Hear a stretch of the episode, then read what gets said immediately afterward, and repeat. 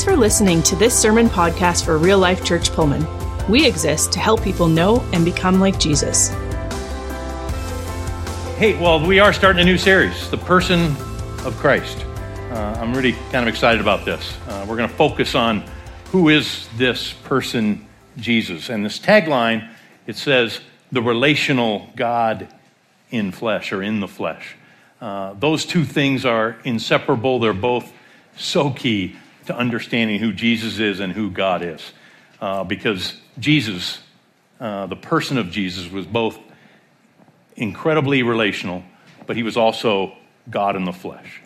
Both of those things. If there's two things that you know about Jesus that you focus on, it would be those two things. So, the most important things to know about the person of Christ. He's incredibly relational, and he's God in the flesh. Um, we don't need to know more about God. We need to know God more. Um, sometimes we get that backwards. We don't need more information, we need more connection, more relationship. Again, our culture, we kind of we thrive on information. We thrive on knowing about things. Uh, but God is not somebody to uh, to know about. He's somebody to know personally. And so, part of the motive of Jesus coming was we could experience that. Um, so, this person of Jesus, uh, so key to know too that he was not just a great teacher, prophet, moral example, reflection of God, all those things that people might limit him to. He is God in the flesh. And we need to be reminded of that. It's so profound the more you think about that. The creator of the universe becoming one of us. Hard to wrap your head around. Think of all the miracles Jesus did, but nothing is more significant than the miracle of God becoming human. Um, John 1 1, John, the disciple, starts his gospel with these words in John 1 1. In the beginning was the Word, and the Word was with God, and the Word was God. I mean, that's his first sentence. If he wants to, I mean, his, his purpose of his gospel, he says, is that you might know Jesus. And this is his first line. And then he says in John 1 14, later in that chapter, the Word became flesh and dwelt among us. Clearly, he's talking about Jesus. And he's saying, the Word was with God in the beginning, the Word was God, and the Word became flesh and dwelt among us. There's that relationship part. Uh, God didn't just reveal himself, didn't show up in the sky. He became one of us so we could know who he was and we would know that he is God in the flesh. Uh, another verse, really key verse, Colossians 1:15 says this. Now Christ is the visible expression of the invisible God. He existed before creation began, for it was through him that everything was made, whether spiritual or material, seen or unseen. Jesus didn't begin at his birth in Bethlehem. Jesus was there from the very beginning. And Scripture makes it very clear. He not only was Son of God in the sense of his presence here, but he was with God. Through Jesus, all things were created. All things seen or unseen, material, spiritual, Jesus. Um, so, uh, that's what we get to do uh, in this series. Uh, if you want to know what God is like, which is probably the big question for people that don't know God, so, what's God really? How do you know what God is like? Well, if you want to know what God is like, look at Jesus. If you want to know what God thinks of you, what God thinks of us, how he wants to treat us, look at Jesus. So that's what we're going to do in this series. Um, today, we're going to talk about uh, John 2, story of Jesus changing water into wine at a wedding. And you may be familiar story, but there's stuff in here that I just discovered the last uh, week or so. Kind of excited about why this is the first story, the first miracle that, that Jesus uh, does uh, here. So I'm going to read uh, the whole passage, John 2, 1 to 11. Then we're going to go back, kind of unpack, look at, uh, look at the story verse by verse, and see what we can find out. So it starts this way John 2, 1. On the third day, a wedding took place at Cana in Galilee. Jesus' mother was there, and Jesus and his disciples had also been invited to the wedding. When the wine was gone, Jesus' mother said to him, They have no more wine. Woman, why do you involve me? Jesus replied. My hour is not yet come. His mother said to the servants, Do whatever he tells you. Nearby stood six stone water jars, the kind used by the Jews for ceremonial washing, each holding from 20 to 30 gallons. Jesus said to the servants, Fill the jars with water. So they filled them to the brim. Then he told them, Now draw some out and take it to the master of the banquet. They did so, and the master of the banquet tasted the water that had been turned into wine. He did not realize where it came from, but the servants, uh, though the servants who had drawn the water, they knew. Then he called the bridegroom aside and said, Everyone brings out the choice wine first, and then the cheaper wine after the guests have had too much to drink. But you have saved the best until last. What Jesus did here in Cana of Galilee was the first of the signs through which he revealed his glory, and the disciples believed in him. Well, there's your story. Um, let's set the scene a little bit. First, it starts with this interesting phrase, on the third day. And I don't know about you, but I've read this story numerous times. And it wasn't until earlier this year that I got a total different take on that first line the third day. What does that mean? I, I used to think, well, this is probably the third day of Jesus' ministry. You know, day one, he got his disciples, they wandered up to Galilee, he's invited to a wedding. This is the third day. I mean, that was my simple answer. Um, but then I discovered what the Jewish audience thinks of weddings and the term the third day. Because in the Jewish culture, they look at creation this way. They look at Genesis 1, the first day it says, God separated the light from the dark. And he said, and it was good. It was evening and morning the first day. Then it gets to the second day. God separates the water above from the water below. No blessing. It just ends. There was evening and morning, day two. Then, day three, God separates the water from the land and says, and it was good. And then he says in the same day, and then he separates or he produces vegetation in the land, and the vegetation produces fruit of its own kind. Uh, and he says, and it was good. So, double blessing on day three. So, the Jewish belief or the custom has always been we should have weddings on day three because that's the day of double blessing. So, if, it's, if that's true, this may be a long rabbit trail, but I think it's fascinating. Um, if it's true, then this is happening on a Tuesday because the Sabbath is Saturday, Sunday is day one, Monday day two, Tuesday day three. Um, there you go, there's your setting. But this became personal to me uh, because our youngest son, Zach, got married in February. Uh, and I may have shared this before, but he got married on 2 22 22 on a Tuesday at 2 p.m. And you know what they had for reception? Taco Tuesday. That's right. My son's no dummy. He wanted to remember his wedding date. It's going to be always 222, 22. That's when I got married. And so he was married on a Tuesday. And I just discovered this little third day thing about a month or two before. Uh, so at the reception at his Tuesday wedding, I just kind of mentioned that. I said, you know, how many people have been to a Tuesday wedding? Of course, nobody had been to a Tuesday wedding. And I said, well, in the Jewish culture, and I kind of explained the story. Uh, and I said, so this is kind of cool. This is a Tuesday. We're uh, blah, blah, blah. Again, long rabbit trail. A guy from uh, uh, Ukraine was in the audience, came up to me afterwards, and he said, You know, that it is still true today. I, was, uh, I grew up in Israel, and even today, most weddings happen on a Tuesday. So there you go. Wasn't that fascinating? That's all I got. Um, no, that was just a little rabbit trail. That was the very first line. I just had to throw that out there. Um, well, weddings in their day. A couple other little details to know as we unpack this story. Weddings in their day, well, our day, let's look at our day. Weddings in our day, I just went to one uh, last Monday. Odd again, Monday wedding. Who does that?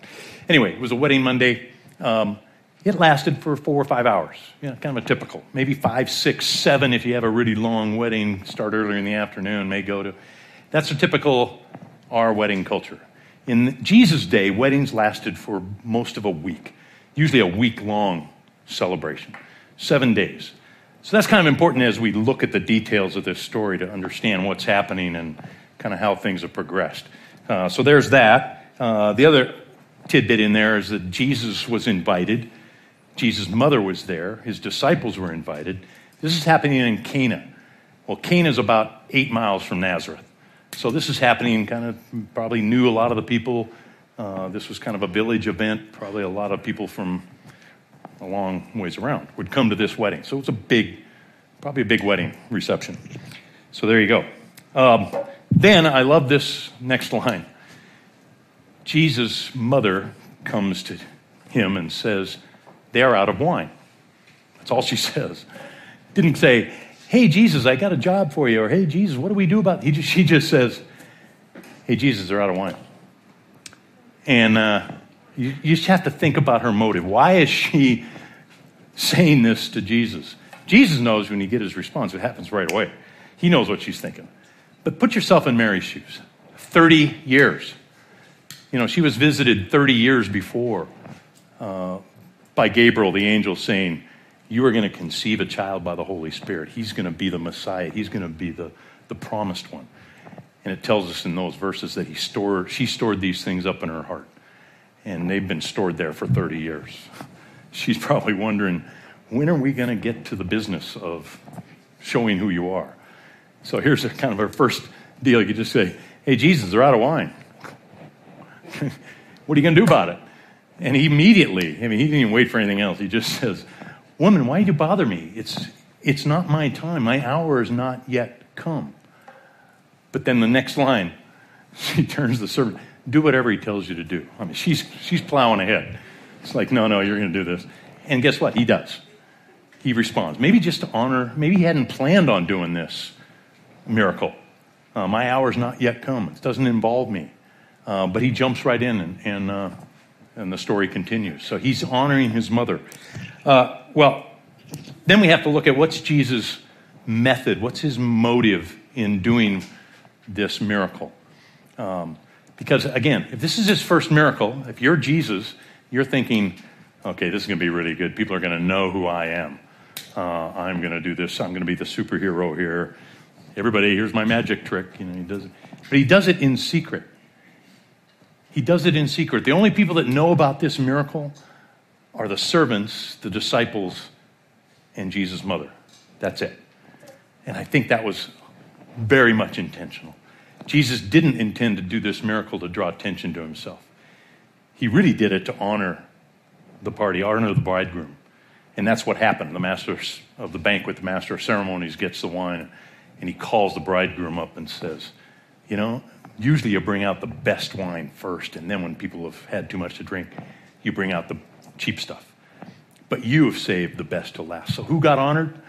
Who got acknowledged as the hero in the story? It's the bridegroom. He didn't even know what was going on. He had no idea. Oh, thanks. I didn't know that happened. Uh, maybe they were even unaware they were out of wine. Um, anyway, that's Jesus' method there. Um, reminds me in some ways of, I mean, that same characteristic of Jesus. He's not there to promote himself. We talked about relationship, and I, if you just put that phrase in there, what does this have to do with relationship when you look at stories of Jesus? Well, you look at his, his birth. That was done in secret as well. Again, you're the king of the universe. You created everything. You're going to make your appearance. You're going to be born on earth. And he does it in private, in secret, in a stable. The only people that knew about that were Mary and Joseph and the shepherds, the lowest on the social rung, were invited to know what was going on. They got to hear the heavenly choir. They got to know who this, that God has visited us. Um, that's just the way Jesus chooses to do things. Um, I will say this when you read stories in the gospel, it's almost, you almost learn more by what isn't said or what could have happened. Uh, I've just gotten in the habit of asking, you know, why did Jesus do that that way? What was he thinking? Why, what was his motive? If we ask those questions, why didn't he do it this way? Uh, it tells us a lot about who God is, who Jesus is. And it usually points back to us. Usually because of relationship. Um, so ask that question about the nativity. Why did Jesus come as a baby? I mean, think about that. He didn't have to. He didn't have to. He could have done everything he intended to do if he came on the scene as a 30 year old man, which is essentially what he did. I mean, he was in secret till he was 30.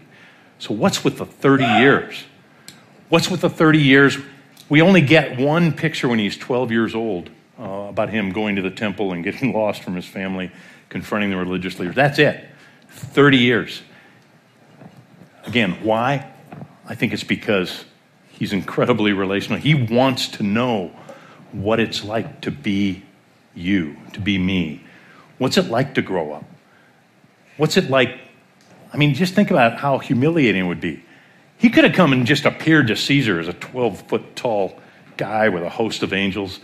They would have gotten the message I'm God in the flesh. But he comes, he humiliates himself, essentially. God of the universe being born, being totally dependent on his mother for survival, for food, to survive. Um, he wanted to know what it's like to grow up the way you and I do, uh, to be totally human for that period of time. He wanted to know what it was like to go through teenage years, to go through puberty, to go through all that you and I have gone through, just so he can say, or, or just so he can't have us say, but Jesus, you don't know what it's like. You don't know what it's like to experience what I have, the family I grew up in. You don't know what it's like to lose a parent. You don't know what it's like to have kids betray you. You don't know what it's like to feel like you're nobody understands you. You don't know what it's like to be betrayed. Uh, and you could extend that. You don't know what it's like to be tortured, abused, accused of things you never did essentially, you don't know what it's like to die. You don't know what it's like to die as an innocent person the way that Jesus did. Because he wants to be able to say, I, I do, I have, I've experienced everything you have. He was tempted in every way that we are, and yet without sin. So that he could say, I know what it's like. That's why I spent 30 years uh, when I in secret because I wanted to relate to you. I want to know you intimately. I want to be able to say, not only was I there, but I am there with you. I know what you're going through. Um, so that reveals uh, the person of Jesus. Um, okay, back to the story. Again, why did he do things the way he did? He's got six stone water pots. I mean, I just love how he didn't even bat an eye. Just, hey, Jesus, do what the, or servants, do what Jesus tells you to do. And then he looks at the six stone water jars and and uh, each holding between 20 and 30 gallons. They're used for Jewish ceremonial washing. So essentially, I don't know how many people were there, maybe 300. I don't know. Throw a number out there. Decent sized group of people.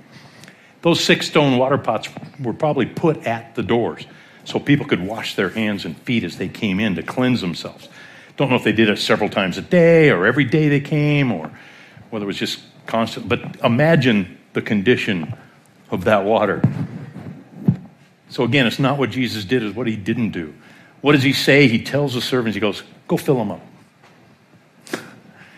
Didn't say go clean them out. Didn't say empty that filth.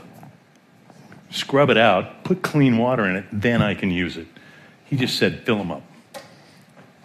And then he told the servants, take your cup and dip it in the water and take it to the masters of the banquet.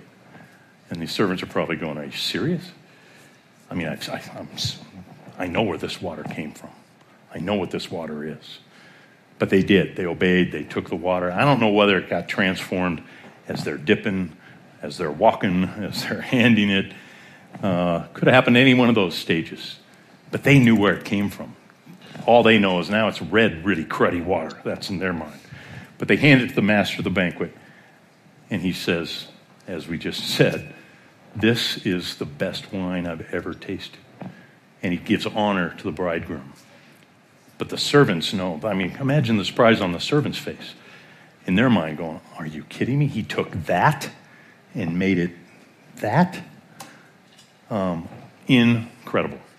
Uh, that's, that's the story of the wedding. So, what does it tell us about Jesus? uh, I, I, I just put down four things. One is just what we talked about Uh, Jesus desires to transform us, and he wants to transform us just as we are. Jesus never says, hey, clean up your jar. Uh, clean it out, make it as clean as possible, then maybe I can use you. Then maybe I can transform you. Then maybe I can do something in your life. No, he says, you know, I think he smiles and says, no, fill it up. I'll take it just the way it is. I'll make something absolutely extraordinary out of something ordinary. That's his mode, that's his method. Um, well, number two, that's number one. Number two is he always gives us the best. I don't know where we ever get to think uh, the thought that somehow God is holding out on us, Jesus holding out on us. He always gives us the best. Uh, John 10 10 puts it this way The thief comes only to steal, kill, and destroy, but I have come that they may have life, have it to the full. I came to give them the best life, not just mediocre, not just better than it was. His thought for us is always the best, uh, the fullest we could have. Um, that's number one. C- connected to that, uh, third thing is abundance. God always gives us in abundance, more than we deserve, more than we need sometimes. It's true of this story. Um, you know, it, it, I mean, again, six stone water pots 20 to 30 gallons each. Let's just make it 25, do the simple math. Six of them, that's 150 gallons. He could have done what he needed to do with one jar. That's enough. Now, fill them all up. 150 gallons. You do the math, about three and a half bottles of wine. It's about 500 incredibly choice bottles of wine that he's presenting to honor the bridegroom at a wedding that's probably five days into it, where people have had too much to drink. That's the nature of God. We looked at it last week with Sarah taking 60 pounds of flour to welcome three strangers. Let's make a hundred and some. I know you don't need that much, but I want you to know how generous I am. I want to be toward you. Um, so I'm giving you 500 bottles of choice wine. Um, Ephesians 3:20, I love this. Puts it this way: Now to him who is able to do immeasurably more than we could ask or even imagine according to his power at work within us. He doesn't want to give us just enough to get by. He wants to give us more than we could even ask for, more than we could even imagine. That's his mindset toward us. Do we get that? Do we believe that? Um, that's his. That's his attitude. And finally, he gives without condition. Again, day five. Hey, they're out of wine. Well, they should be. They've been drinking quite a bit. It's day five. Yeah. Sorry. Or, you know, oh, I, by the way, I've heard this. I have to say this. Because when I grew up, I heard this story for the first time back in a more conservative era. Uh, many people would talk about this story as, well, it wasn't really wine. It was, you know, it was watered down. It was grape, good grape juice. You know, it wasn't. A, well, all you have to do is look at the words of the master of the banquet. Um, bring out the best for last, even though people have had too much to drink. You know, Jesus gives in our life without condition, even knowing that we're going to abuse it, even knowing that at times we're not going to honor what he does in our life. Uh, we're going to waste, we're going to abuse uh, what he gives us. Uh, I just think that's fascinating. Um, he didn't say to the crowd, okay, well, clearly, you, you 150, you're over here, you get nothing, you've had too much. You guys, I got a great gift for you. Here's a here's a glass of fine wine that you will really enjoy after you do a little sobriety test. Make sure. He did, without condition. I don't know where we think that God gives us great blessings only because, only if we'll, only in response to, only if we'll clean up our jar. Um, he just lavishes us with blessing. That's his nature. Uh, knowing that we'll abuse it. Even, I mean, I just look at my life. God's given me good health. How well do I steward that? You know, do I abuse myself too much? Yeah, I don't take care, I don't exercise the way I should. I don't honor what, how God has blessed me in that way. Or finances. We live in the richest country in the world, without a doubt. Uh, regardless of your position financially, I'll just take a bold step and say, whatever you are in America, you would be in the top five, six, seven percent in the world in terms of blessing. How well do we honor that? to give us more than we need? Yeah, clearly in some cases. Um, do we abuse it? Do we take it for granted? Yeah, we do. It Doesn't stop him from blessing us in the hopes that we'll respond in the way he wants us to. Um, grace. How about God's grace in our life? God gives so much more grace than I deserve, so much more. Sometimes you might even ask, really? God forgave that person for what they did? God wants to forgive them? You go, well, yeah, He forgave you.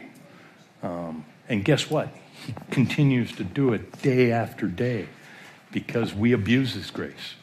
We continue to mess up. It doesn't stop Him from giving us grace.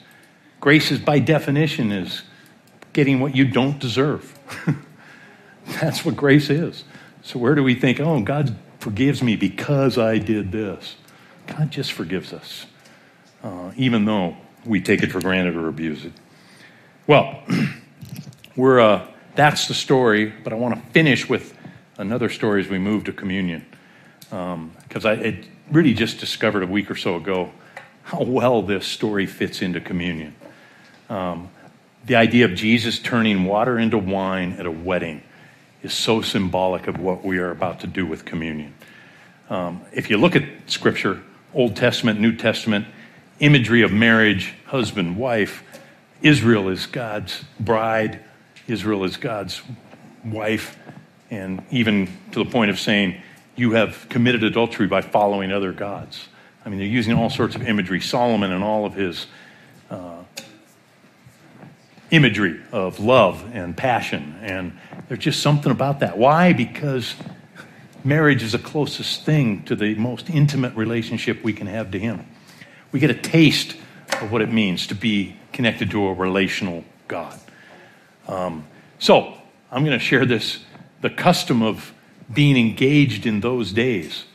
Uh, father and son would travel together to the home of the intended bride and the son would offer a cup of wine to his intended bride.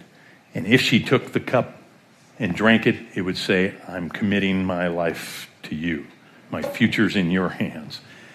And he would typically say at that point, I will not drink again of that cup until we're back in my father's house.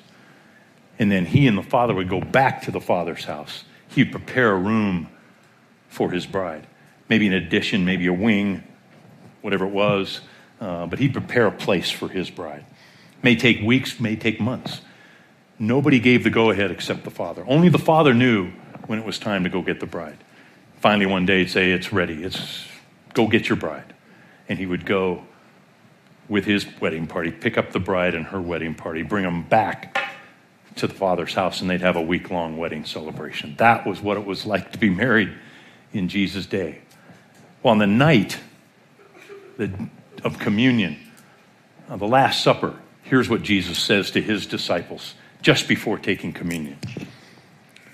John 14, 2 and 3. My Father's house has many rooms. If that were not so, would I have told you that I am going there to prepare a place for you? And if I go and prepare a place for you, I will come back and take you to be with me, that you may also be where I am. This whole thing, this whole cup and wedding and communion is really God's invitation to us. It's His wedding proposal to us, His church. Take this cup, commit yourself to me, remember what I've done, and we'll be back in my Father's house and we'll celebrate together.